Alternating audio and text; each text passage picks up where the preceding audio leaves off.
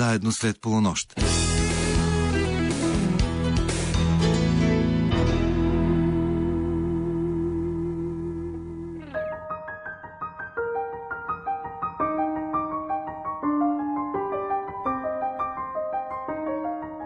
Добра нощ, скъпи слушатели! Вие сте на вълните на програма Христо Ботев на Българското национално радио, където вече звучат встъпителните акорди на предаването Среднощен експрес. Екипът, който ще работи за вас в следващия час и половина, включва редакторът Ивайло Стефанов, музикалният редактор Тошо Йосифов и звукорежисьорът Боян Тодоров. Аз се казвам Йордан Георгиев и съм щастлив да ви споделя, че в днешното издание на нашия експрес ще си спомним за незабравимия Велко Кънев. Ще ви предложим записи от Златния фонд на Българското национално радио с гласа на този голям наш актьор, два отказа от емблематичните му моноспектакли Великденско вино по пиесата на Константин Илиев и Даскал от Жан-Пьер Допан, а своите спомени за него ще споделят актьорите Георги Мамалев и Антон Радичев – в началото обаче ще ви срещнем с професор доктор Лидия Върбанова, ръководител на магистрска програма Менеджмент в сценичните изкуства и индустрии в надвис, с която ще ви поканим на един изключително интересен семинар-уркшоп, на който домакин е надвис от 21 до 23 април. Семинар посветен на връзката на творците и изкуството с емпатията, околната среда и устойчивото развитие – Семинарът се провежда по повод Международния ден на Земята 22 април. Днес в предаването ще звучат песни на Велко Кънев и неговите колеги от триото НЛО, прераснало в последствие в квартет, дори в квинтет. Започваме с първата от тях – Педя човек, лакът брада.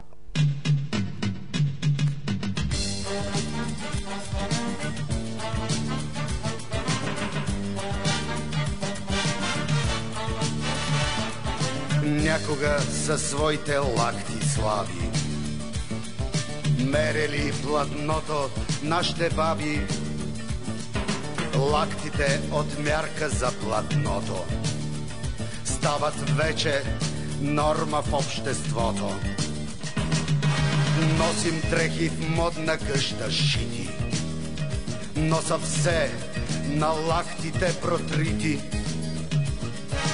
майчице природо мъдра как ти. Вместо с крила дари ни с лакти. Лакти, лакти, лакти, лакти, най-модерна форма за контакти. Лакти, лакти, лакти, лакти, лакти, средство за напредък и контакти.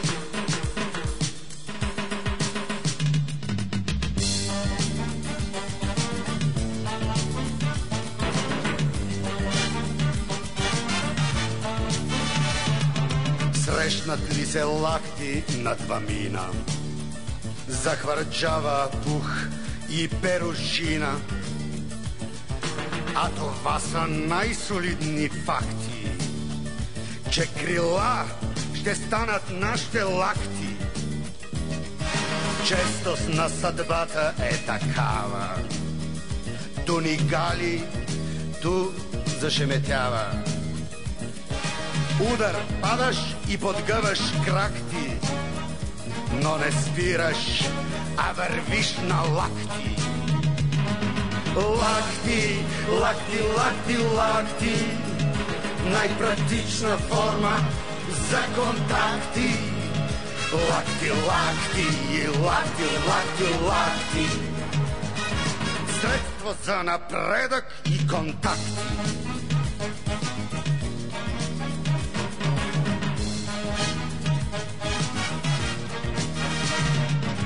Лактите чудовище безглаво. Всеки кара с лакетното право. Бих извикал, трябват профилакти, как да мина между толкова лакти. Лакти, лакти, лакти, лакти, най-удобна форма за контакти. Лакти, лакти, Лахти, лахти, лахти. Най-модерна форма, най-практична форма, най-инфарктно средство за контакти.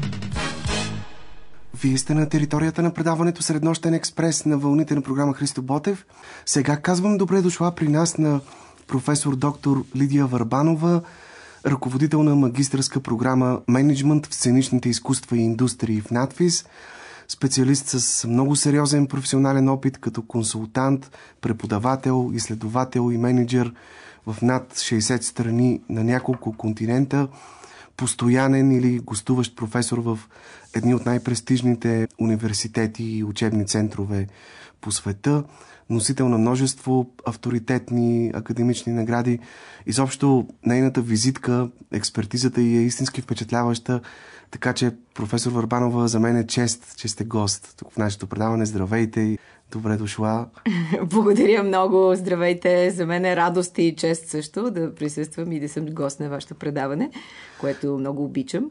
Благодаря много. Ще си поговорим сега в следващите минути за един изключително интересен интерактивен семинар, workshop, който ще се проведе в надфис от 21 до 23 април и най-общо ще бъде посветен на връзката на изкуството и творците с емпатията, околната среда и устойчивото развитие. Семинарът е част от международния проект Емпакт, партньор по който е надфис. Разкажете вие върху какво по-конкретно ще бъде фокусиран този семинар. А, благодаря за интереса. А, всъщност трябва да започна с това какво значи Impact и защо създадахме този проект. Impact идва от думичките empathy, т.е. емпатия, и impact, което означава въздействие. И затова този проект, който е кофинансиран от програма Творческа Европа на Европейския съюз, разработваме с 8 организации от 5 страни. Това са Испания, Италия, Гърция, Кипър, Словения, плюс, разбира се, България шестата.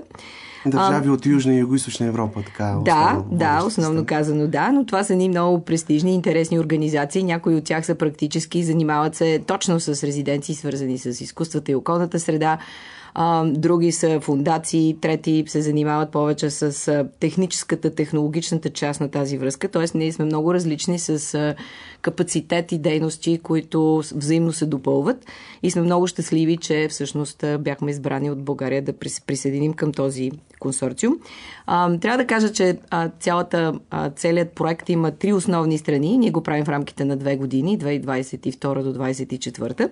И всъщност тези три направления, едното от тях, към което е семинара, за което ще кажа няколко думи, това е усъвършенстване на капацитета на хората, които са артисти, менеджери, изследователи в областта на култура, изкуство и творчески индустрии, от гледна точка на това да фокусират върху емпатията и върху грижата ни за околната среда и планетата, в която живеем. Вторият аспект на проекта е свързан с творчески резиденции и там вече а, много щастливо мога също да обявя, че избрахме а, артистите, още 14 артисти, които ще бъдат гости на резиденциите в България, в Созопол, също така в Испания, Италия и в Гърция.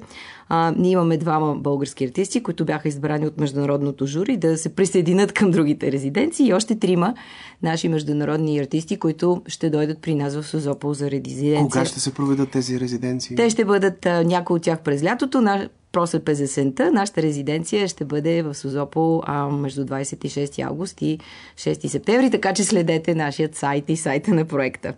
И всъщност третата част, това са пък творчески проекти, които ние ще проведем през есента, които са повече интерактивност, а, свързани с колаборация, сътрудничество, социални аспекти, изкуствата и околната среда, само че от аспекта на това как привличаме и ангажираме аудитории. Така че това е много така леко и бързо разказан, един много комплексен и много интересен проект. Този дефицит на емпатия, тъй като емпатия е така основната дума, включваща се в проекта Емпакт, е сериозен проблем изобщо в света, в който живеем. Ние не веднъж сме дискутирали този въпрос в нашите предавания.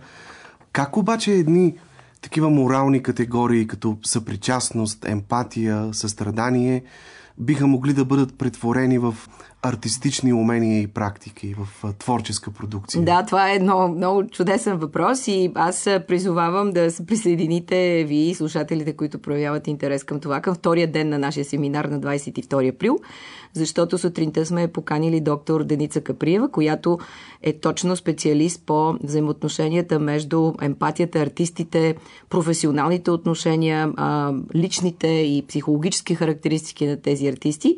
Това е и част от нейната дисертация, която тя ще сподели с нас. И наистина през деня сме предвидили след обед много интересни творчески ателиета, които а, ще се водят от а, Мария Панайотова и Стефан Кирилов а, и също така нашата преподавателка професор доктор а, Катя Илкова. Те също ще обърнат внимание на това как можем да бъдем по-емпатични, как да работиме в групи, как да разбираме другостта и да можем да се отнасяме по-толерантно към останалите хора, които ни заобикалят и в малки екипи, и в обществото като цяло. Така че мисля, че този ден е супер интересен и наистина ще а, направим както теоретичен обзор през сутринта, в сутринта, така и след обедни много интересни а, творчески ателиета, в които всички могат да много интерактивно да участват и наистина да опитат част от тези емпатични взаимоотношения с хората. Вие споменахте вече имената на няколко от лекторите и модератори на този семинар. Доколкото разбрах, част от екипа ви ще бъдат и млади творци, дипломанти от няколко магистърски специалности в надвис, една от които е вашата. Абсу... Да, абсолютно. Ние решихме да ги ангажираме, защото... Да, благодаря. Решихме да ги ангажираме, защото това са едни изключително ам, умни, много действени млади хора.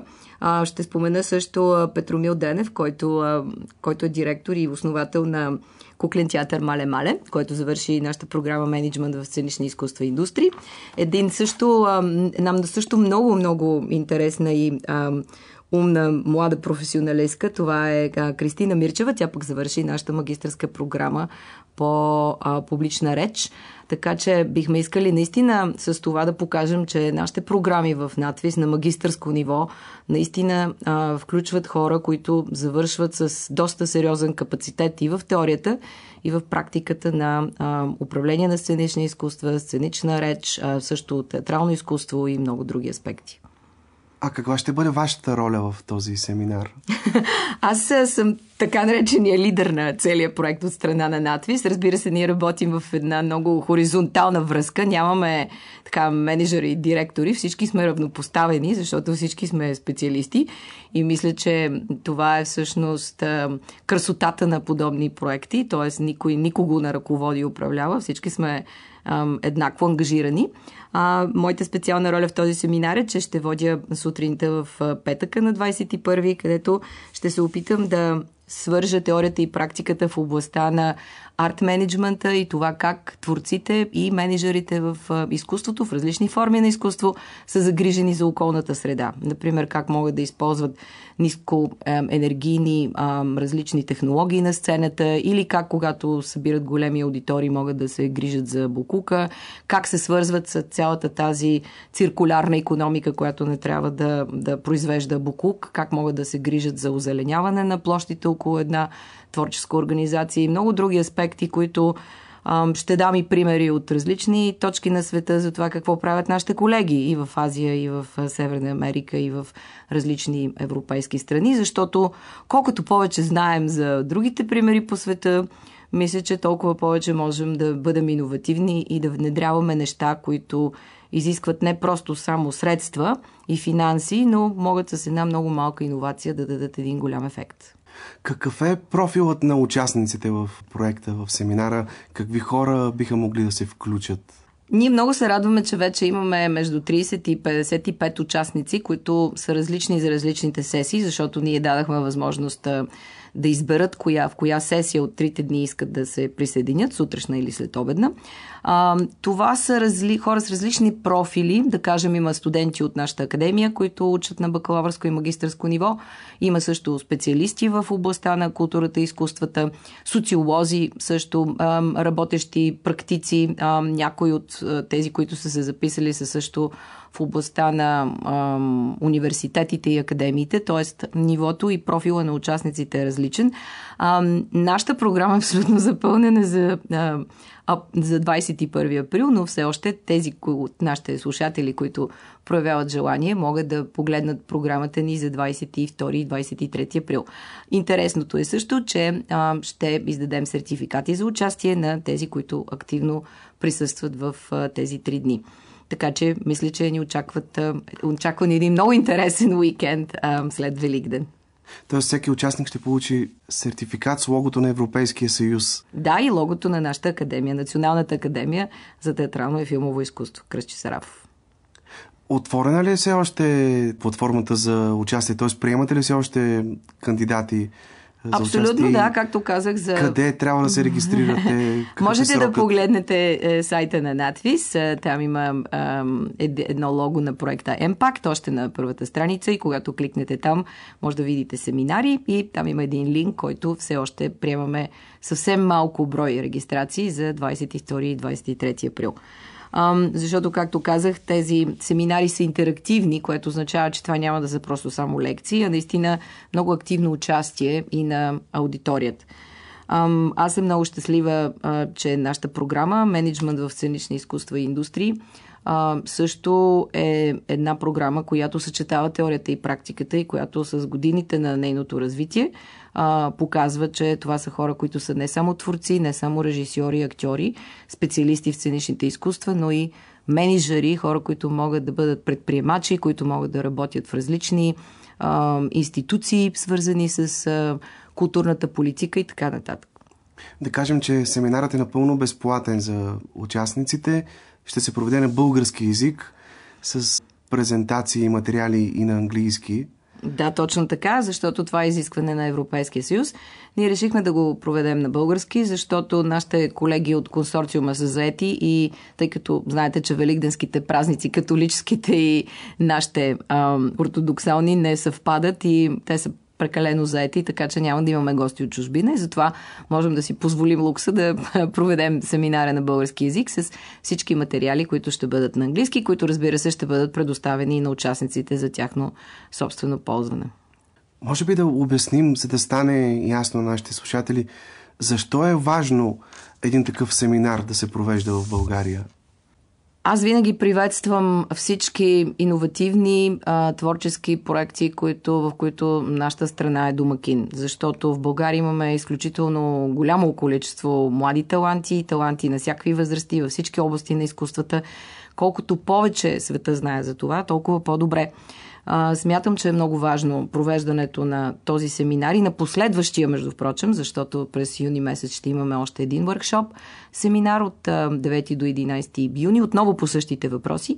И имахме още един, който беше през ноември онлайн цялата тази а, съвкупност от много мероприятия, които правим в България е важна, защото това са теми, които ние много рядко обсъждаме. А, наистина това е момента, в който а, може много повече да, да видим каква е връзката между изкуството, емпатията, изкуството и околната среда, изкуството и така нареченото устойчиво развитие, което е един много важен аспект не само за Европа, но и за целия свят.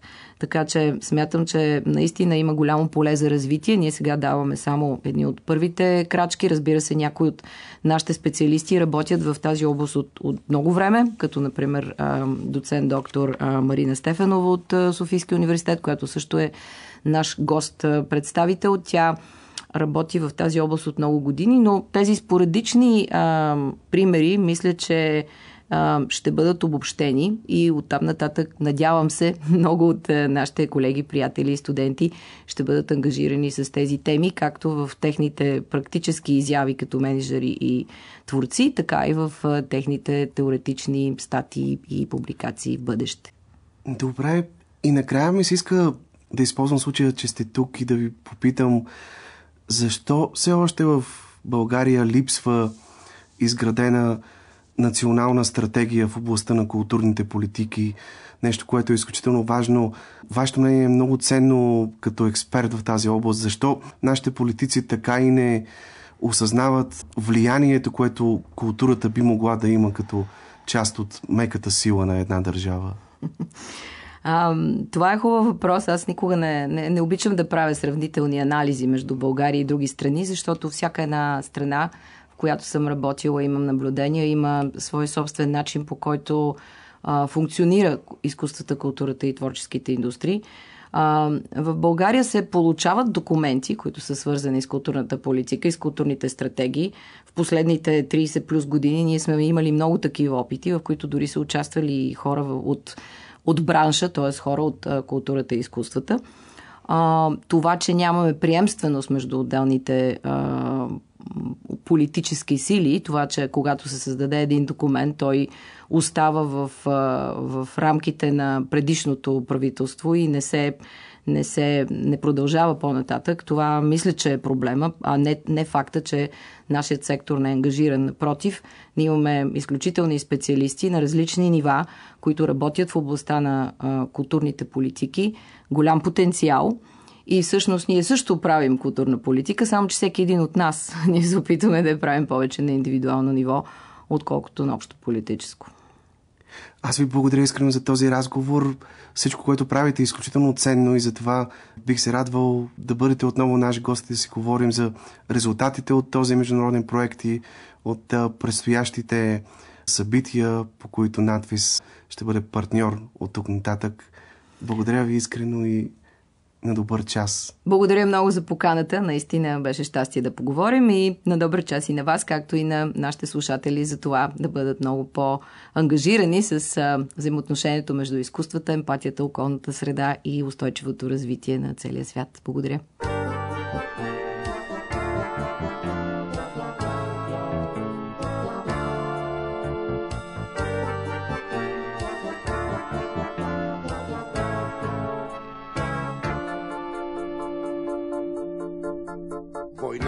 На Монтеки с Каполети бе нищо пред враждите нови. На две семейства врагове заклети, Стоянови и Иванови. Тук тактиката бойна бе потънка, не шпаги търсеха гърдите. Тук бойните успехи бяха дънки, а ударите Звъняха телефони анонимни, изпущаха се нощен помис, разкриваха се слабости интимни, наред с нецензурните думи.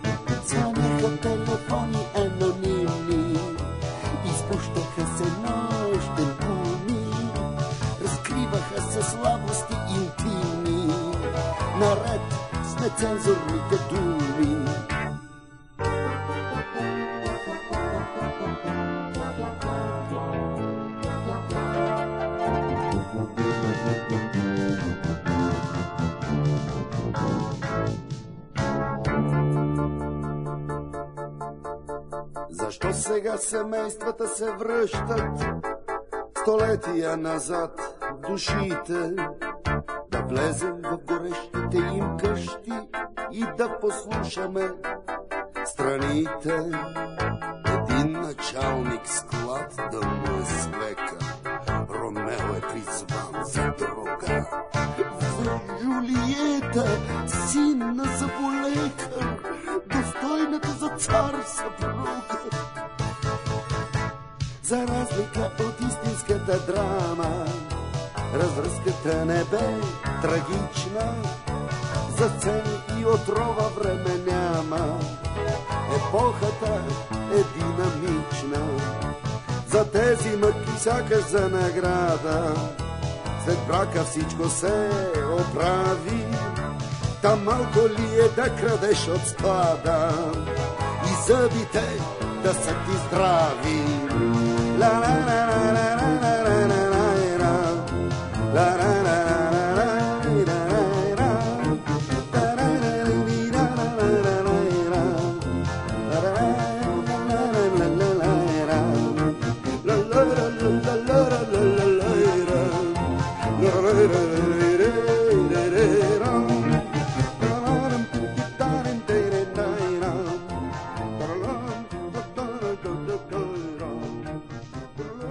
На вълните на програма Христо Ботев с предаването Среднощен експрес, което от тук нататък е посветено на големият наш актьор Велко Кънев. Най-напред ви предлагаме да чуете едно мое интервю, което имах щастието да направя в последните години от живота му.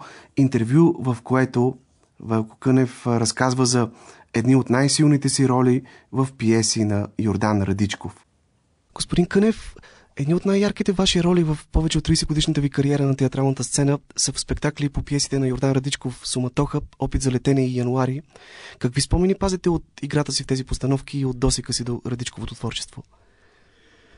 В моята гримьорна има само една снимка. И това е снимката на Йордан Радичков. Някъде ми е попаднала от едно телевизионно предаване на всяка неделя и аз съм си изрязал. И години наред вече тази снимка е единствена и тя ми е достатъчна. Друго не ми трябва. Защо го казвам? Защото за мен Радичков е човекът, който е в последните десетилетия е дал най-много на българския театър. Той е най-щедрият автор към а, новаторството, към особения, неповторимия поглед към българската духовност и към а, така се каже, хляба на, на десетки актьори, които чрез него станаха големи актьори на българския театър. Доколкото знам, той е станал драматург а, а, преди мен, някъде в колуарите на надфис, тогавашния Витис, класа на Методи Антонов, тогава са започнали откази от негови разкази.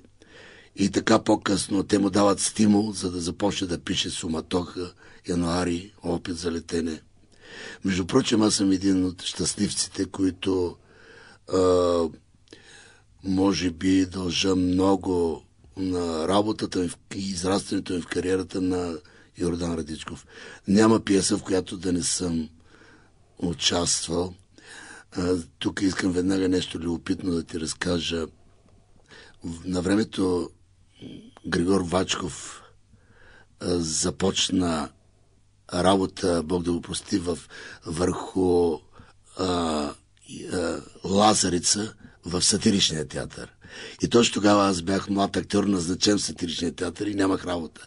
И една вечер а, а, Григор Вачков ми каза, я вземи този текст и утре да си поговорим. Аз взех текста, а отпред прочетох, че пиеста е посветена на моя учител, апостол Карамитев.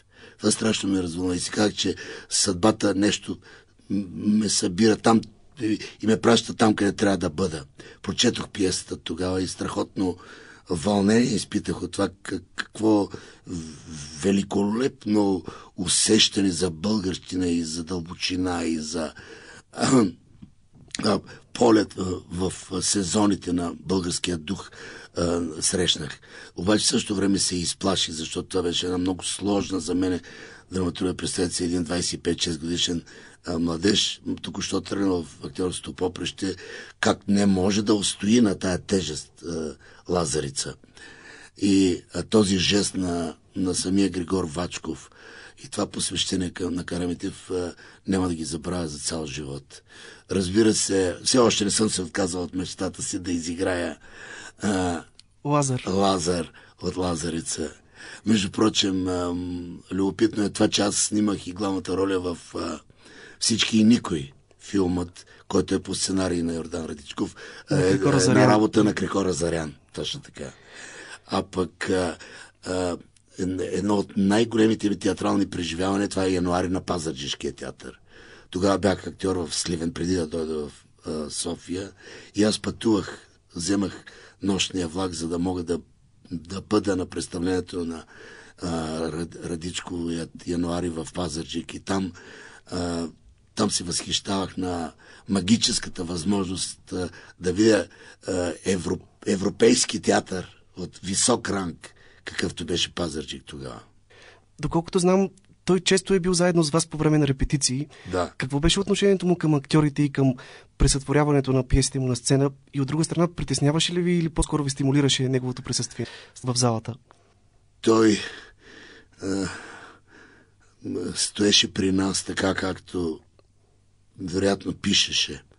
Той стоеше смирено, тихо, вглъбено, радваше се, очите му светиха, много често идваше със съпругата си, а тя го придружаваше, тя беше по, така, как да кажа, а, не, беше по-остра, може би, а той беше благородникът, зрителят благородник. А, когато аз започнах да репетирам опит за летене, аз за една седмица излязох в тази роля на Матей Нищото. Рачко Ябанджия, Богдопрости, се беше разболял. И в сатиричния, в Народния театър а, ме поканиха и аз взех неговата роля. И когато започнах да репетирам първия ден а, с Младен Киселов, той ме спря на едно место и каза, Вълко, тук има една реплика, която ще помоля да я казваш, защото Байордан Радичков, когато Рачко репетираше, я чу и я хареса и каза, това е моя реплика. А репликата е а, само едно отечество ми е останало. И тази реплика така и остана от а, Рачко Ябанджиев, се пресели а, в света на Радичков. Той е толкова благороден автор, че не, не се свинеше да взема от живота това, това, което е неговото, това, което е истинското.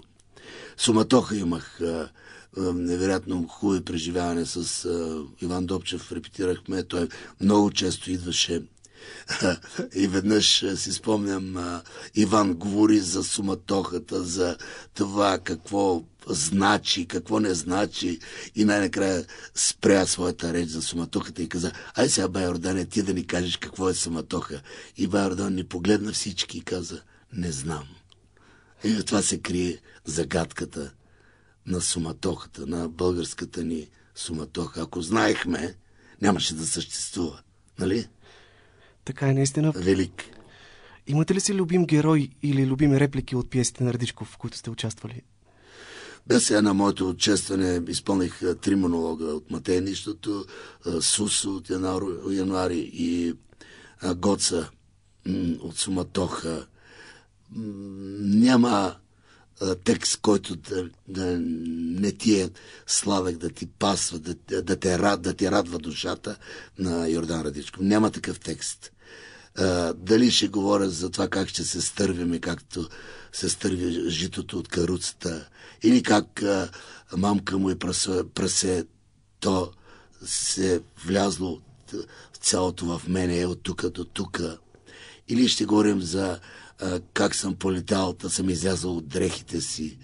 Или ще говорим за сало едно отечество ми е останало и за опита да полетат всички тия негови герои. Всичко ми е изключително, как, как да кажа, на душата и на сърцето. А, между прочим, аз не съм от а, този край на Йордан Радичков. Аз съм от Южния и Юго-Источна България. Аз съм от Елхово.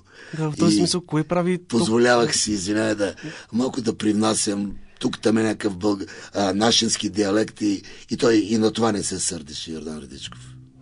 Кое прави толкова близък до вас Радичковия свят? Както и самия вие казахте, не сте роден в неговия край. Ми знаеш ли, това пътуване към българина, тази а, вечна магия на каруцата на, на неговите прадеди, където и той се е настанил удобно, наблюдава приказките, разказите, живота е толкова благ, толкова, как да кажа, при него като че ли а, уютно се живее. То неговата магия на а, уютът, която никой друг не може да носи така съвършенно както той. Може би това е това привлича и мен самия когато четеш и слушаш историите, които разказва Радичков, сякаш наистина се убеждаваш, че човекът е едно дълго изречение, написано с много любов и вдъхновение, с много правописни грешки. Много хубаво каза. Напоследък... Знаеш ли, извинявай, само да те допълна. А, той много а, често казваше, вика, а, често а, ме опрекват, че а, моите пиеси са много монологични. И той каза, а вероятно това се дължи, че българинът много трудно общува, вика. Той само мълчи, слуша, слуша. А, и когато усети, че другия е свършил, той продължава своята тема пак от начало. Така цялата суматоха е така направена. Колко великолепно е усетил това как ние много трудно общуваме, по-скоро се вглъбяваме в своя свят. А, и по повод на това сега сетих как в сатиричния театър беше поставена суматоха и тогава си спомням как Парцалев си добави текст, който също е останал в текста на суматоха. Стояха, стояха по едно време, мина около един час и Парцалев каза, ай сега да сменим малко мизън сцена. и това остана в спектакъл. Йордан Радичков се е радвал предполагам, както на всичко. Той беше благороден човек, защото големият творец не е ревнивец, той не, не се заключва в запетайката, той е вътре в, в, в, в, неговите думи са душа и ти не можеш някак си да ги окипазиш и да ги умърсиш. Трябва, трябва да, да ги стопляш и ти по своят си начин. В този смисъл, напоследък все по-често ми прави впечатление, че днешните политици сухота цитират неговите мъдри сентенции. Дали обаче се учат достатъчно съвестно от тях? Не, доколкото ми е известно, той е един от поредните интелектуалци на България, които бяха изхвърлени от политическия живот и може би с основание. Той не му беше мястото там, като нито на Валери Петров, нито на на актьори. Много малко са тези интелектуалци, които им пасва да бъдат политици. Той а, и притежава такава вселена, Йордан Радичков, че всекакво вкарване в някаква политическа схема е окипазяване на самия него като същност. И така, че не знае какво са научили политиците и какво цитират и защо го ползват, но мисля, че те не го научиха на нищо. Днес, след смъртта на Йордан Радичков, като че ли суматохата около нас е пълна, как, как бихте охарактеризирали времето, в което живеем? Можем ли, използвайки неговия образен и цветист език, да кажем, че светът сякаш се е катурнал на едната си страна и трябва някой да го подпре с рамото си, за да го изправи отново, преди да е рухнал съвсем? той излезе от тези автори, които непрекъснато а, откриваме света, независимо а, дали е 2008 или 1973 а, или ще бъде изглежда и за напред 2028. Явно този човек, а, служайки си с притчата и с а, ис, историцизма в своята а, своето познание като човек на тая българска земя, ще не бъде учител дълго време е, и за напред. И вероятно и, сега трябва да се намери някой, който да поизправи е, малко накривената ни, по-скоро душа. Има ли нужда от един тенец българската държава, който да върши работата вместо днешните управници? А, тенеца трябва да се явява само в а, радичковите разкази и в радичковите пиеси. По-скоро трябва да се намери някой, който да ни научи да работим. Говорим си така полусериозно, полушеговито, тъй като и самия Радичков обичаше изключително много хумора много, и самоиронията. В този смисъл, на края на нашия разговор, на какво продължава да се смее днес българина? Кое крепи духът ни и все още ни дава криле да продължаваме опитите си за летене, въпреки гъстата мъгла, която обвива мечтите ни? Ами, по повод на това, за, за смеха в днешно време. Струмиш се, лавам, лавам се напоследък в капана на, на ефтиния смех. Все по-често по телевизия, по преса, а, така с много по, по такъв повърхностен начин искаме да уловим зрителя с един посредствен а, тип хумор. И струва че Йордан Радичков е олицетворение на, на дълбочината, на познанието, на смешното чрез а, а, истинската природа, което е малко по-различно от така наречените така шоу, повърхностни елементаризми, които ни завладяват напоследък. Аз все повече се отчаивам да ти кажа от това, че това е хуморът на днешното време. Аз смятам, че м- и днес повърхностното няма да успее. Благодаря ви много, господин Канев, за този Аз благодаря и ми се иска да вярвам, че Радичков а, никак, нама никак не сме го открили. И а, иска ми се, да, а, млади поколения актьори, режисьори, ще навлизат в неговия свят и с не по-малко желание ще се опитват да полетат с неговите текстове. Между прочим, той беше много очарователен, когато във Виена играхме спектакъла Опит за летене при 25 години и той присъства вътре. И след това даде едно интервю, мисля, че всяка неделя разказваше как а, той се е чувствал сред фраковете в своите потури, как, как му е станало мило за неговите герои, колко са ушмуренички миличките, колко са босички, голички и срещу тях като една ламя беше застанала една пренаситена, богата, а, австривиенска такава публика, която знае вся и все. И, и въпреки всичко, той имаше чувство за победа на малкият човек над, а, а, над този охраненият човек. Между прочим, един много интересен случай в Берлин. В Берлинер театър играехме опит за летене. А, спектакъл гостуваше много в чужбина – на Младен Кислов на Народния театър. И в Берлин свърши спектакъла и в страни от на сцената имаше двама пожарникари, които през цялото време стояха в, по време на представлението в пълна бойна униформа, готови за пожар. И започнаха поклоните на представлението и ние се поклонихме няколко пъти и смятахме, че е нормално се завършват поклоните. Няколко пъти тези пожарникари се връщаха и ни караха да излизаме пред берлинската публика. И ние не можехме да разберем на какво се дължи този огромен успех в а, а, Берлин. И после разбрахме. Ден преди гастрола ни в Берлин, някакъв човек е направил опит да излети с балон от източен в западен Берлин.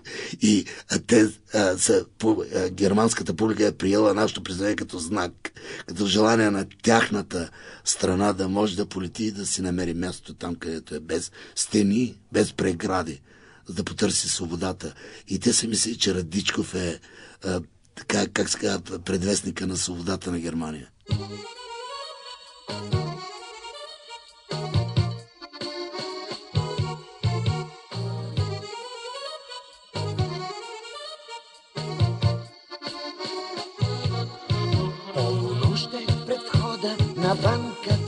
банката, шперцат стене в моите ръце. Две-три смели движения в сянката и нахълтвам студящо сърце. Още няколко метра до касата заглушавам спонтанния стон. За да блесне жена ми сред масата, тя ще има палто от визон.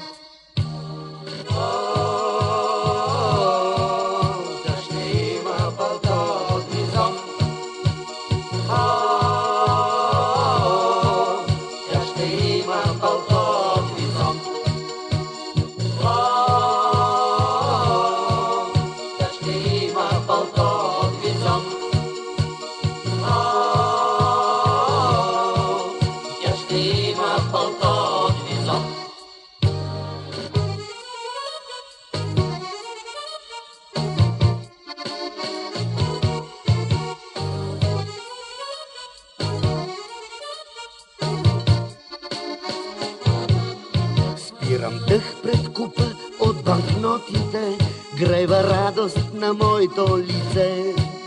Колко дълго се лъгах в тотото, в миг усещам две силни ръце.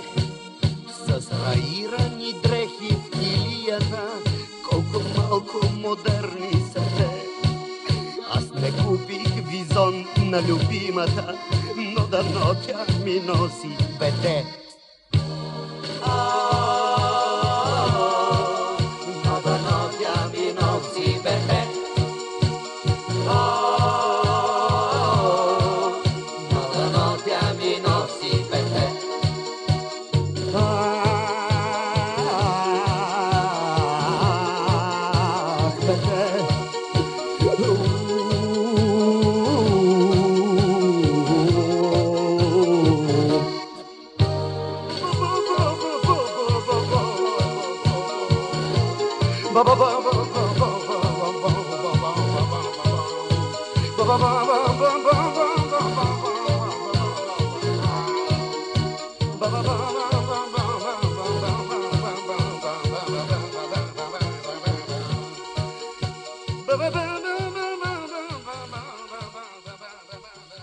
Сте с предаването Среднощен експрес на вълните на програма Христо Ботев. В следващите минути ви предлагаме два откъса от моноспектаклите на Велко Кънев Великденско вино по пиесата на Константин Илиев и Даскал от Жан-Пьер Допан, изиграни от него на сцената на Народния театър, както и фрагмент от едно негово интервю, запазено в Златния фонд на Българското национално радио. Има едно място край София, нарича се Голгота. Има едно място край Голгота.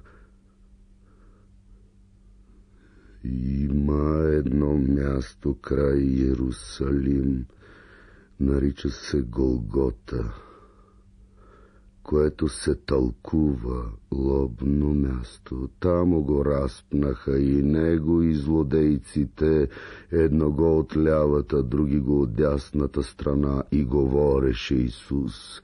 Отче, прости им, защото не знаят, що вършат.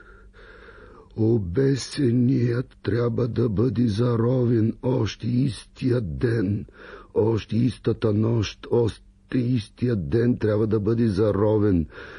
И ако некой стори съгрешение достойно за смърт и осъден биде на смърт и го обесиш на дърво, да не остане тялото му всичката нощ на дървото, но непременно да го погребеш още истия ден, още истата нощ, защото е проклет от Бога обесеният. Де му и гробът? Де са го заровили. Никой не знае. Те са го заровили. Край София, на едно място, което се тълкува лобно място и като го разпнаха, хвърлиха жреби и поделиха между себе дрехите му.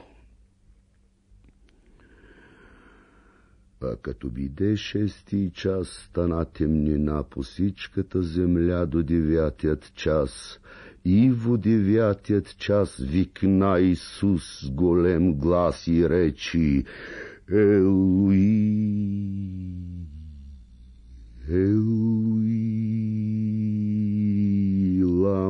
савахтани,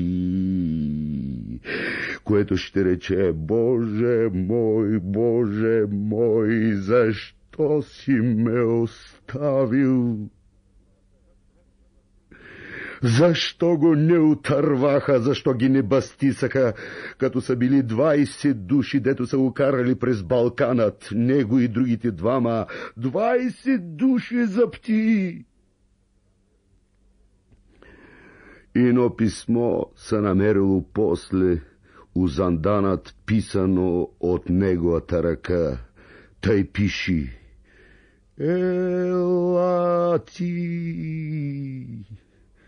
Елати. Елати, мои братя, българе!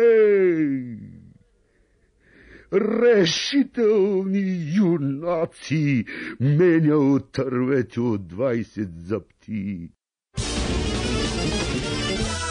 Заедно след полунощ.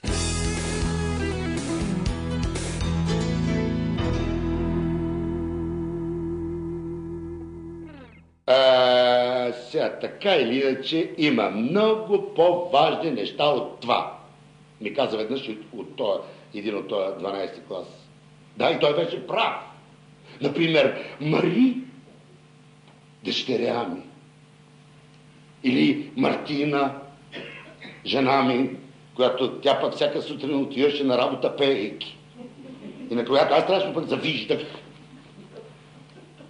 в метрото, по улиците, пред църквите пълно с хора, изхвърлени от обществото. Има стадиони, които убиват нали, деца, които умират в мини, при нечовешки условия. Е, това, има е Аляска, е, Амазония, горите на Амазония. Е, това е проблем. Амазония и нейните гори, а не живота е някакъв си дацкал. И то надаскал по литература. Всичко. Както да е. Въпреки всичко, а, него ден аз го зададох този въпрос. Какво означава да бъдеш учител? А, ама още от вратата. Значи, преди да успеят да станат. А те така или иначе още нямаше да станат. Защото днес не се става при влизането на някакъв си даска. Какво означава да бъдеш учител по литература? Значи, аз съм завършил школата на един голям български актьор. Това е апостол Карамите. И така в основата си може би съм се хранил тази а, негова, негово, това негово желание от нас да превърне хора, които използват сцената, използват сценичното пространство за, за някаква своя лична позиция, за някаква своя, за някаква своя тема, която те могат да носят през годините. Аз ви благодаря за това, което казахте, защото аз така смятам себе си за точно за такъв актьор. Актьор, който много обичам да играе обикновените неща и в тях да търся необикновеното. А, даже един от най-големите комплименти е бил, когато една жена след спектакъл на времето бяха известни обсъжданията, нали помните? И след това, след това каза, и добре, вие как така играете, все едно, че още не играете. Това страшно ме зарадва. Защото аз сметам преоплъщението за, за не нещо далечно, а преоплъщението е нещо вътре в мен. Аз самият трябва да премина през преоплъщението и до така степен, че да не приличам на играещ. Нали? В това е очарованието и в това смятам, че и мисията ми да нося част от себе си във всяко представление. Никога не бих си позволил да правя нещо, което не мога, защото аз се нагледах и наслушах на хора, които правят неща, които не ги могат. И достигат до такава глупава наглост, до такова поведение, че просто да, живи да ги ожалиш хората. Не могат да пишат, не могат да свират, не могат да рецитират, не могат да да разказват, но са водещи, но са режисьори, но са актьори, но са музиканти. Просто жална ни е майка от такива можещи хора. Дано не съм като тях. Мене ми стига това, че играя. Знаете, често съм казал, че някои смятат, че актьорството е нещо малко и трябва да го заместят с нещо друго, да станат а, народни представители.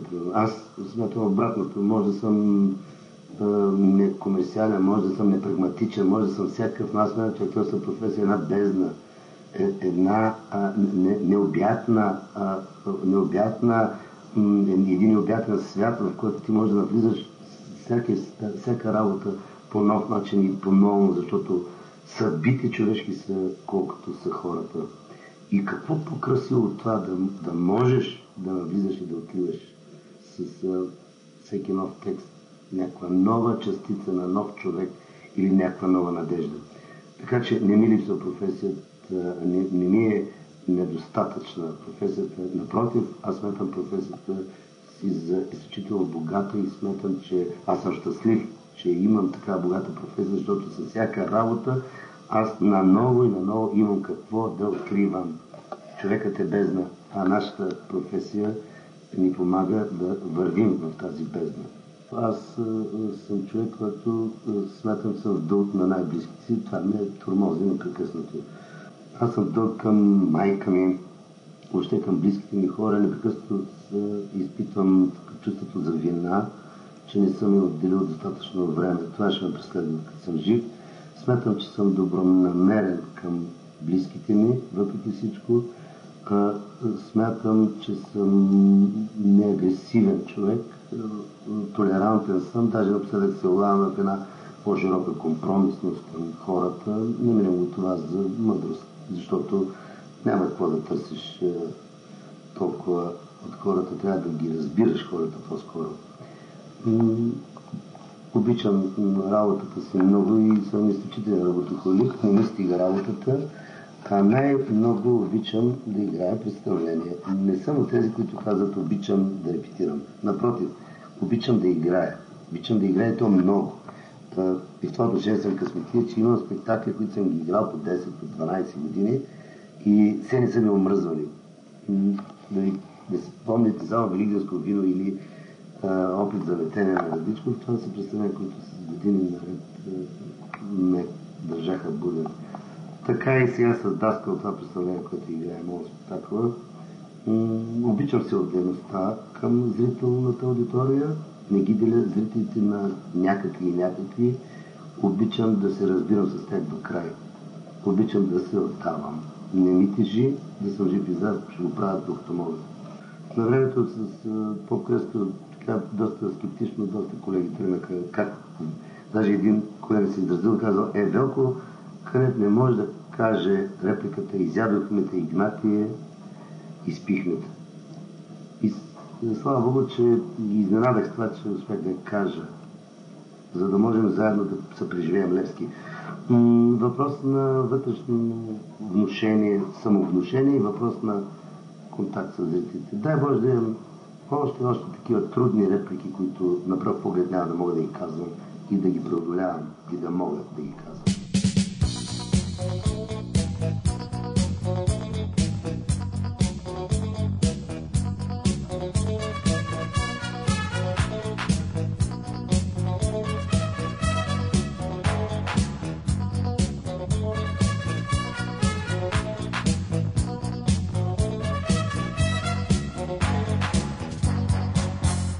Когато в този страшен юлски пек едва издържа в града човек. Когато стягате костюма и без да искаш сещаш се за Африка сега. Тогава ти си казваш кой ще ме спре. Москвича палиш, тръгваш на море.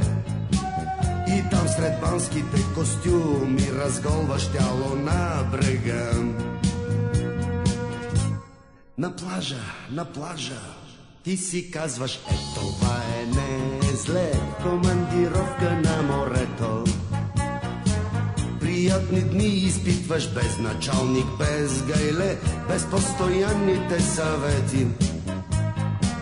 И с една надежда, с коли на брега, заглеждаш някаква другарка.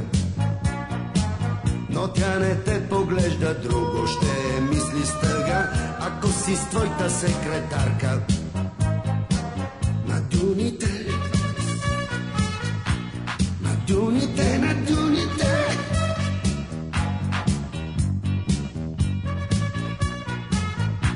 На дюните, със секретарка.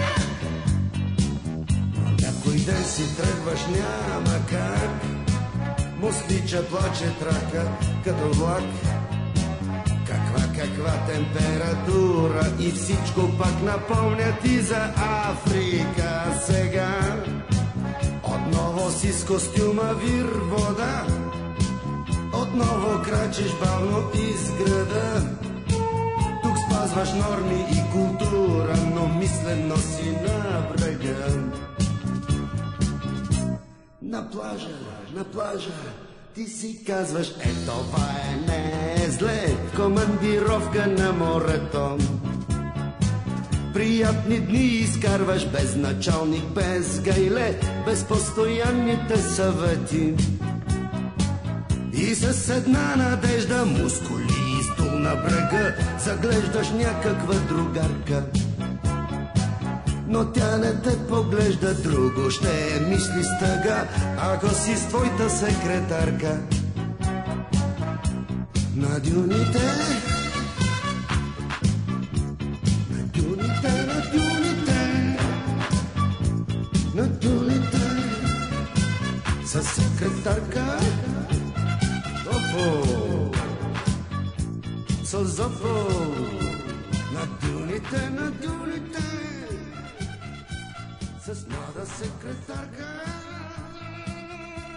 Уважаеми слушатели, в последните минути от днешното издание на Среднощен експрес ви предлагаме запис от една много интересна среща, дискусия, която се проведе преди време в двора на Народния театър, на която актьорите Георги Мамалев и Антон Радичев разказват свои спомени и интересни истории и случки, свързани с техния близък приятел Велко Кънев. Скоро, не беше скоро, дека, повтаряха НЛО и то се оказа, че и текстовете на песните са актуални, макар че някои от тях са записвани 90 години, 94-та, 5-та, 6-та.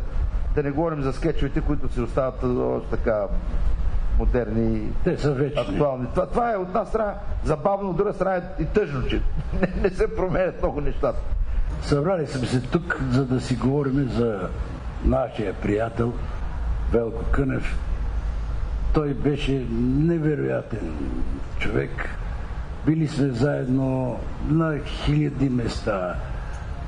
Когато беше той в Сливенския театър и когато дойде в София за някакъв филм или по някакъв друг повод, винаги ми се обаждаше и идваше в къщи и преспиваше в нас. Аз съм го гледал него в Витис нееднократно, много пъти съм гледал Женско царство, което направи апостол Карамитър с тях. Искам да ви кажа, че страшно много ми липсва този човек, защото не само дето сме приятели, не само, че сме работили заедно в Народния театър, в киното, в оркестър без име, в маневри на петия етаж с Стефан Данилов и Велко Кънев играехме тримата главните роли. Бон шанс инспектор е също на Петър Донев един филм. Той играеше главната роля. Инспектор Тюкчев, Клуб НЛО, разбира се. Той беше невероятен човек. Той беше човека, който никога не ми се, не ми се е изкарал. Не е направил нещо, което да засегне човека, актьора в мен. Помагаше страшно много по време на скетчовете.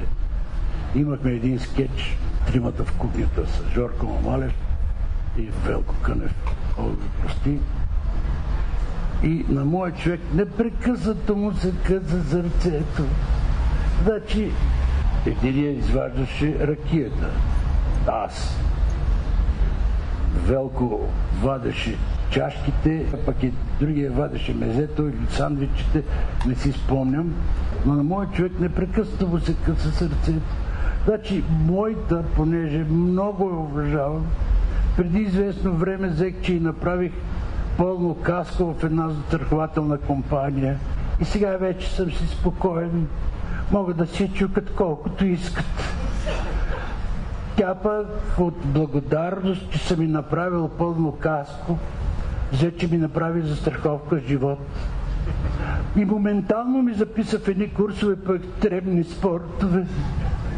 Не, не, къса ми сърцето, като се сетя. И моментално тя пък ме заведе на един, на най-високия мост на Витиния да скачам от там без предпазно въже.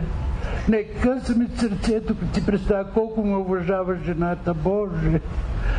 А, между другото искам да ви кажа, че Велко беше и голям рибар. Какво стана? В един момент започна да... Мари Ненев го запали за това. Мъра ли го Мари, да- Мари е много болен такъв.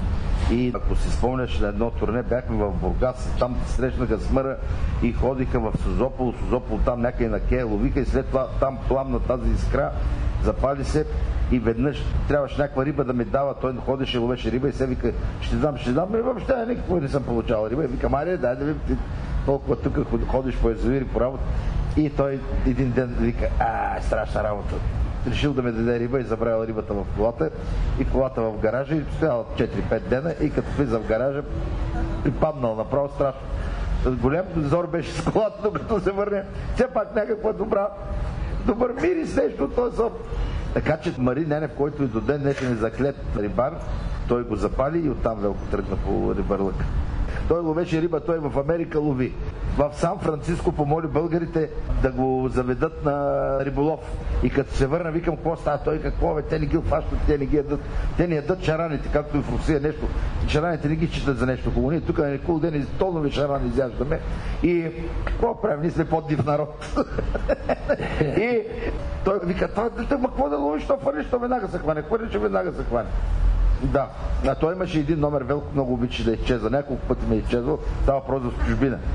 Значи в Прага ми изчезна, в Сан Франциско в китайския квартал ми изчезна и на още едно място на къде беше ми изчезна пак много по странен начин. Да изчезне, за да, да може сам да се наблюдава. Ни, в Сан Франциско се оплачихме, защото бяхме в китайския квартал и той там изчезна, обаче вечерта се прибрал в хотела, значи все пак човека поназнайва английски или най-малкото се е срещал с руснак. Аз бих искал да кажа как се запознах с Велко. Озвучавах първия си филм преди да кандидатствам в Витис, това значи било в казармата бях 72 година лято и запознах с Юрий Ангелов, един негов със студент. Значи те са били трети курс студенти, защото те завършиха 73-та и апостол Карамитев прие нашия клас. Ние не можахме да учим при него, защото да. влезе в болница и не излезе жив за жалост. И така, че ние сме класа, който той прие след Велко, Юрий Ангелов, Искра Радева и така нататък. Да, като озвучавах филма, се запознах с Юрий Ангелов, който също участваше в озвучаването и той каза, аз ще заведа Витис, аз така се сдружих с него, даже спях в неговата квартира и той ме запозна с Велко. Аз много се радвам, защото разбрах, че от Елхово, ние сме земляци, аз, моето родно село е на 18 км от Елхово. Така че аз на селото, там съм завършил 8 клас. Мамарчево. Мамарчево, Елховско. И съм участвал много в самодейността, но и в Елхово имаше много такива прегледи. Децата пеят, танцуват, играят пиески. Но не съм се засичал с него, макар че той е бил много активен в, читалището в Елхово. И някакси двамата се сприятелихме и като двойка хумор участвахме много много в абитуренски балове пътувахме на всяка това. И после, когато, когато поканихме и Попандов да дойде в, когато отидахме за първи път трима на закриване на световното първенство по художествена гимнастика във Варна, концерта го даваха директно от летния театър, то тогава всъщност се роди НЛО и да се казваме НЛО го измисли Йоско Сърчеджев, който тогава беше един от водещите на програмата. Защото в официоза на Българската комунистическа партия работническо дело. На първа страница пишеше, че НЛО се е появило някакво НЛО над Велико Търново. И Йоско вика, сега ще ви обява, ще каже, че това е НЛО от Велико Търново се завъртало и дошло тук над а, летния театър във Варна. Така че той е кръстника на това НЛО. Но, какво бих казал, по стар български обичай ние Йоско не сме го почерпили една бомбона. Един бомбон не сме го почели. Желание имахме страх, честно ви казвам. Не веднъж като събирахме така тримата и си пивахме, казахме, ей, как па да не се сетим на Ари, утре се събираме, събираме пари, му купуваме някакъв хубав подарък. И не се получи. Здраве да е. Добрите чувства останаха. С Велко ходехме в Прага. Бяха такива жеги, размекна се асфалт. Спряха тировете. 80 коя година беше? Голяма жега. И с Велко се скъсвахме да пием бира и един път жените по пазар, не естествено так-так, и отидахме в една кръчма. Скоро се открили, бяха я закрили. Бяха направили магазин за сувенири, но скоро се е върнали у Малвазия, при Малвазията. Това, не знаете, това е питие на боговете и така нататък. Няма какво да ви обяснявам. Завършили сте Софийския университет. В Благоевград. да, с Велко отиваме у Малвазия, там, понеже бяхме запомнили, че там правят много хубава черна бира. Ама вънка жега, вътре черна бирка. И при нас дойде едно американче. Ма ние не знаем, че е американче. Попита на английски, може да се, заповяда се дни, се наукал с американче който се жени за полекиня и полекинята му казва, отиваш в Прага и купуваш скъп порцелан, кристали, такива. Полекиня не е жена, полекиня е професия. И така се сприятелихме с американеца, последните маси чехите също проявиха интерес, при което той, за да докаже, че е американец, извади паспорта и го, той мина от ръка на ръка, всички разгледахме американски паспорт. И в един той вече, както е сподар, се тръгва такси, поръчваш да минава на гарата с влак беше. И в един момент гледаме звълко, а, той е паспорта му на масата. Но той се сетил с таксито, се върна, така се разделихме и той се спомням последните му да му обърна се и каза, момчета, да знаете, един ден ще станете членове на НАТО. Той е американец или как? Американец на руски. да, такива случки, за една пиеса нещо бях скарал с режисьор, нещо, той не ме харесва, аз не го харесвам, а карахме. И текста говоря, аз говоря, говоря, говоря, такова, и Велко идва в гримата и вика, Жоре, какво иска да кажеш този текст? И аз се обърнах и викам, нищо. Абсолютно нищо. И той тогава вика, дай, дай, дай, го, дай го видиме, че ти го виж, той ти само върти очи режисьора, нещо се оправим. Та седнахме двамата, той ми помогна така и слава Богу, измъкнахме се от тресавището. Понякога се случва.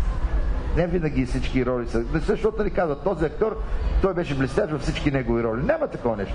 Той може да бъде блестящ в 3, 4, 5 роли, които му пасват, които режисьора в този момент е бил в сила. Пиесата е много изключително актуална или изключително важна за момента. Увлякли са публиката. Той е звезда. Може би в този момент актьора главния му излезли са някакви филми с него и така нататък. Това е предизвикало интерес. Темата е много интересна, която хваща в момента. Много обстоятелства трябва да се съберат, за да може да каже, той, той, това се случва. Но това, той е блистаж във всяка своя роля. Абсурд. Те това не може и за Лоуренс Оливие да го каже. Е, за мен някой да даде, но...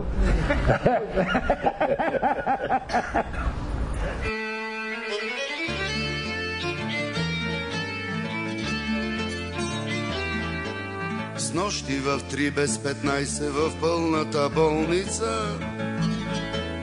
Гледам стои в коридора при нас Пирогов Моята надежда, моята бивша любовница и настояща жена на Гусин Иванов. А пък Гусин Иванов има собствена фирма. С офиси в Лондон, в Париж и в Сан-Петербург. Този Гусин Иванова го пазят четирма. Аз пък съм никой беден държавен хирург. Моята надежда, моята натка, никога сякаш не е било. Бе любовта ни, бурна и кратка, моето тясно студентско легло. Тъжно живота всичко подрежда, имах способности, нямах пари. Моята натка, моята надежда, като видение се изпари. Ай, ай, ай, ай, ай, ай, ай, ай, се изпари. Ай, ай, ай, ай, ай, ай, ай. Ето надежда стои посред нощ в кабинета и в очите и брежната нежна любов. Тя ме целува, а аз измивам ръцете да оперирам по-спешно с Гусин Иванов. Мили, кога да изпратя колата за трупа, ще се пресели, надявам се, на оня свят. Осем куршума забила враждебната група. Ах, на Гусин Иванов в дебелия врат. Моята натка, моята надежда, моята бедна студентска любов. Гледаме външно, както изглежда, вярна жена на Гуси Иванов. Моята надежда, моята радка, хайде било, каквото било. Ето и аз ще улуча десятка, моето време е вече дошло. Ай, ай, ай, ай, ай, ай, ай, ай, е вече дошло. Ай, ай, ай, ай, ай, ай, ай. Имам кристална мечта от студентски години. Сто асистента край мен като главен хирург.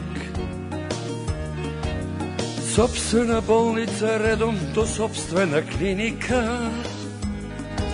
С клонове в Лондон, в Париж и в Санкт-Петербург. Хващам уверено скалпела с ръкавица.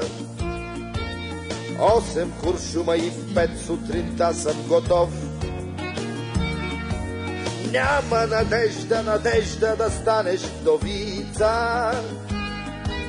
Ще оживее надежда, Гусин Иванов. Тръгва си вече с Богом надежда, с Богом студентска моя мечта.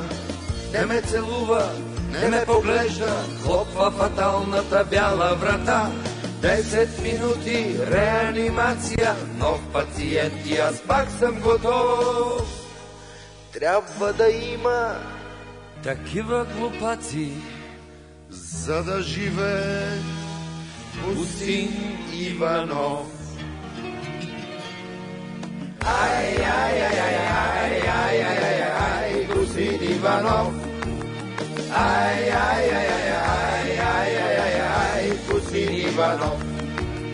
Ай, ай, ай, ай, ай, ай, ай, ай, ай, Косин Иванов.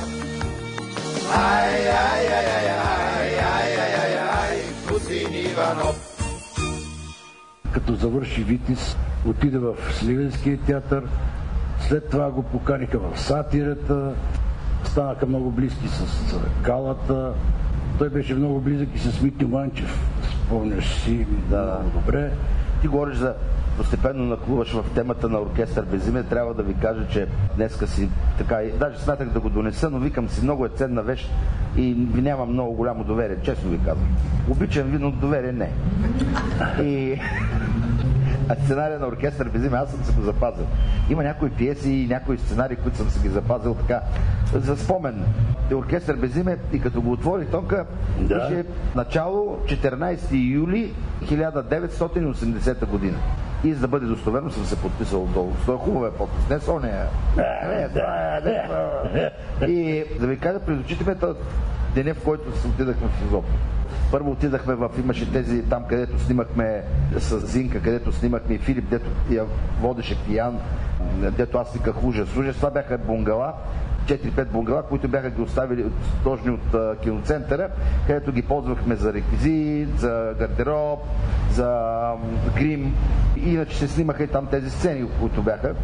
И след това вече отидахме с Велко да в първата квартира, когато спахме заедно. Тя е срещу Народния театър на Бай Нико къщата. Срещу къщата на Народния да, срещу къщата на Народния театър Иван Вазов в Стария Сезопол. И още от сутринта то режат, а то страшен шум. Трушат камъни, режат разни камъни с такива да. А ние вечерта сме се веселили много, такой така не сладичко не се спи. Не мога отваря, викам, тя бъде, купаят някакъв ров. И по едно време гледам, а, около тези строители се разхожда директора на театъра Ников Учиджев. Вика, бе, първо се подготвихме, все пак наш ръководител е, кажем, че ние сме тук около обекта. И той ни каза, това ще бъде почивната база, творческата база на Народния театър Иван Вазов. Това е лятото на юли месец на 1980 година. А помниш ли, когато играхме в Виена опит за летене? И там откраднаха на Йордан Радичко шлифера, помниш? Да. В Гринци. Има един квартал, ако ходите в Вена, идете, пиете, там правят най-хубавото прясно, най-свежото едногодишно бяло вино. Много хубаво. Джолани, работа, бе, да си убиеш пръст. Но директора на, на Бург театър, а много интересно вече ние укъсани серени, голим балона, той в момента има такава тази постановка, се играе с друг състав. Аз играя там, но играя това, което играе, играеше Любо Кабакчиев. Да, ти помниш ли какво стана с шиферчето? Е, и вечерта, да, той дава в ресторанта, има един ресторант с трибушони. Тази година беше в ремонт. С много, много, много на цяла стена с трибушони, както е открит трибушон. И ако Ихо, директор на Бур театър, даде само за актьорския състав и ръководство на театъра, веселба, всичко приятно, това, това ме се тръгваме. На Йордан Радичков му го няма шлифре. А, те страшно се притесниха, а на самата там... Той не, е няма старо шлиферче Той старо шлиферче, пионер. Такова, той имаше само едни шлиферчета. Едните бяха сивички, другите бяха тъмно сини. И не можаха да му намерят шлифера и на другия ден в посолството сме на обяд, дават хотел и те му купили шлифер на Байордан, защото му е складничко. Той с нов шлифер, с тонката и с велко отиваме и викаме, много добре те видяхме. Ти го каза. Байор Дане, много добре те видяхме с нощи, къде си фърли старото шлиферче. И сега може да те издадем. Защото ние също мислихме да свърлим нашите, но ти ни, ти ни изпревари сега вече, ако и ние си ги фърлим, ще не разкрият. Да. Не дейте бе, как няма такова нещо. Няма такова. А, не, не, не, не, видяхме те много добре, много добре, разбрахме как. Не бе, няма такова нещо. А като и накрая големия майтап беше, той беше малко опасничък. Се бяхме развеселили вечерта, на другия ден летим за България. И по-не си хрумна на, на, да излъжем състава, че ни оставаме във Виена. Не се връщаме в родината. И целият театър минава, минава, минава и Кивор Киворка, които отразяваха тогава за всяка неделя турнето на Народния театър в Виена. Имахме две представления.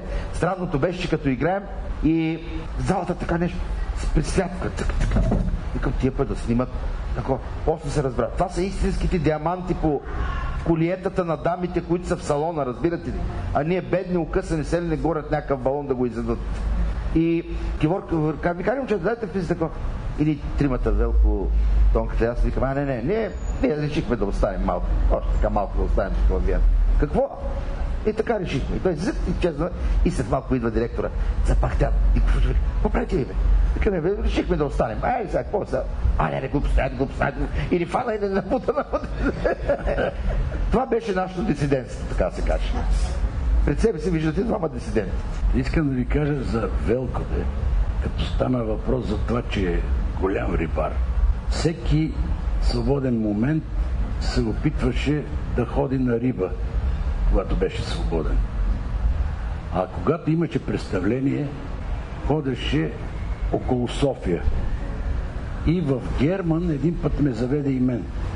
Герман, тук на околовръстното, знаете го много добре. И там имаше изкуствен водоем, бетон, вътре с една цистерна вкарват риба, ловиш, след това ти я мерят на кантар, плащаш си един път за въдицата и един път си плащаш за колкото си хванал, толкова ти я мерят на кантара и я плащаш малко по-скъпо беше от пазара. Ме заведе там, отидохме, ловихме, той хвана, каквото хвана, аз хванах нещо, ма слава работа. Той ми даде и въдица, разбира се. Към Веле, защо го правиш това, бе? Можеме да минеме на пазара, да си купиме риба и да си изпържиме, да си направиме, да си изготвиме каквато си пожелаеме риба. Защо го правиш това? Той ми каза, ти не можеш да си представиш каква тръпка е, какво нещо е, това е невероятна страст. Много хубаво сме прекарвали и в Америка, като бяхме с клуб НЛО. Два пъти ходихме в Америка. Насякъде ни посрещаха великолепно, но 99% от хората са гледали филма и го имаха филма Оркестър без име и го знаеха на Изус филма и ако примерно концерта е час и 40 минути, в Америка след това всички искаха да се снимат с нас, да даваме автографи. Повече от два часа продължаваше след концерта нашия контакт с тези хора, които са напуснали България и са отишли там. Велко, освен в театъра, освен в киното и в шоу бизнеса, той има колосални успехи в такъв смисъл, че ние почнахме с плочи. Имаме две плочи дългосвирищи и една малка. От едната страна е нашата песен от българската мафия Привет, от другата е страна е Тодор Колев с чистачките. После минахме на касети, които вече бяха много, може би 7-8 касети с песни и накрая вече стигнахме и до CD. Така че и в тази област Велко е отличник, както се казва. И, е, това Много хубаво свирише на акордеон. Той, той, той свирил и на Йоника. Еми, той в оркестър без име единственият, който свирише на живо, беше той. Другия, който трябваше да свири на живо, той моето не беше свирене, но трябваше да науча и това 3-4 месеца учих с учител да науча ударните. Аз никога не съм свирил на барабани, но трябваше да науча ударната партитура, защото не може да се чува чинел, пък ръката ми да не е на чинела. И трябва тези песни, които се снимах, аз трябваше да науча на изус цялата ударна партитура и затова работих с такъв учител Сенчо Драгнев. Но Велко нямаше нужда от това, защото пак като говорим за дарба за талант, той нямаше нужда от това, защото той просто се свири, свири се на акордеон, там на него за иониката въобще няма никакъв проблем. А другите двама бяха случайно присъединили се. Добре, че ги няма. След това ние ходихме да снимаме към Албена. Там беше много хубаво преживяване, защото спяхме в един хотел, в който бармана се влюби в нас и спря да се ходи вкъщи. Той беше от Добрич някъде. И барчето работеше много, защото всички се събираха, идваха много гости. Ние им издасахме весела програма. В смисъл, ние бяхме в програмата и ние продавахме в Катито Евро продаваш на бара, аз продавах на бара. Изобщо нещата се движиха много добре. Веселбата развали жената на този на бармана след една седмица той не се прибира никакъв. И тя дойде и каза, мръснико мръсен, как не те срам? Детето вчера имаше рожден ден. и, и хваната, нали знаете какъв е машините, имат цетки такива, деца слагат, штрак, штрак, штрак, и хванат това, като шимна по главата с това нещо. И той на други ден привързан, точно като Мито Манчев след сватбата във филма в оркестър без име, той е привързан и гледа криво живота му си и ние прибрахме малко така настроението, защото виждаме, че все пак управителя не е в настроение за, за продължаване на веселбите. Много интересно беше. Ако се снимаше филм за това как се снима оркестър без име, и той ще да бъде интересен. Това беше всичко от нас, скъпи слушатели, за днешното издание на предаването Среднощен експрес. Желая ви много светли и красиви великденски празници. От мен Йордан Георгиев и от името на екипа, с който работихме за вас през последния час и половина, ви пожелаваме лека нощ. До следващата сряда след полунощ. Здравей! Не искам да те питам как си ти, с безумно минало и без мечти. Човек живее сякаш ден за ден, свят студен. Здравей! Приятел, имаш ли пари за хляб? В графата пише социално слаб. А ти си лекар, журналист, поет, учител и артист. И от сутрин до мрак мъкнеш кръста си пак, може би изоставен от Бога. Лъкан, но търпелив, удрян, но издръжлив, уморен, ранен, но все пак жив.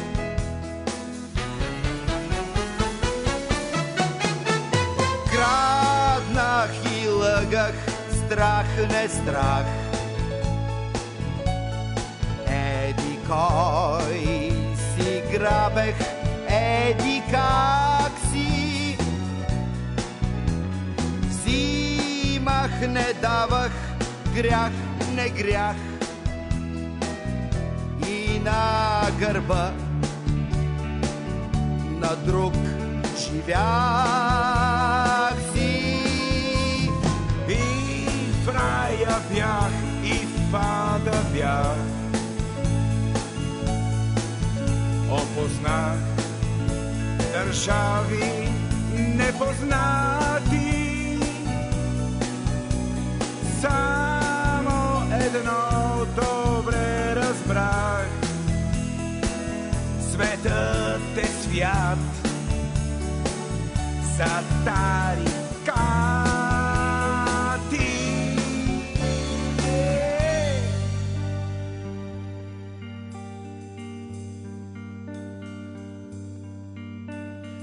Приятелю стар, господин и другар, раздели ни живота на две. Мигът разруши нещо в нашите души, нещо зидано от векове.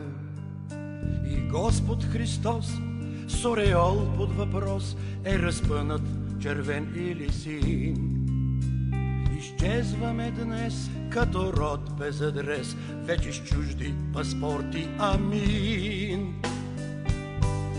Българискита се там е Канада. Бягат от тук дъщери, синове.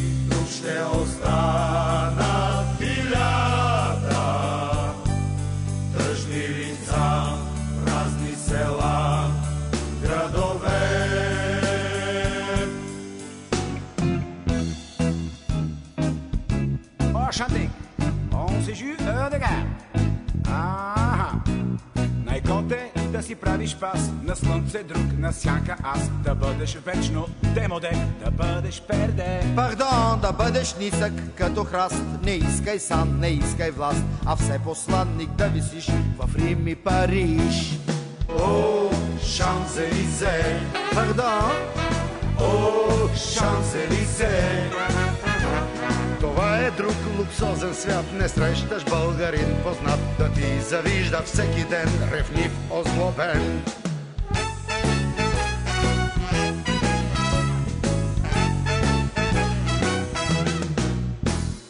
пада от високо друг, ти ни мирисал мия лук, да сменя всеки премиер с финес, с маниер. Парите ти, пари навън и спиш спокойно сладък сън. Най-важно е на този свят да си тарикат. О, Шанзелизе, Пардон, о, Шанзелизе.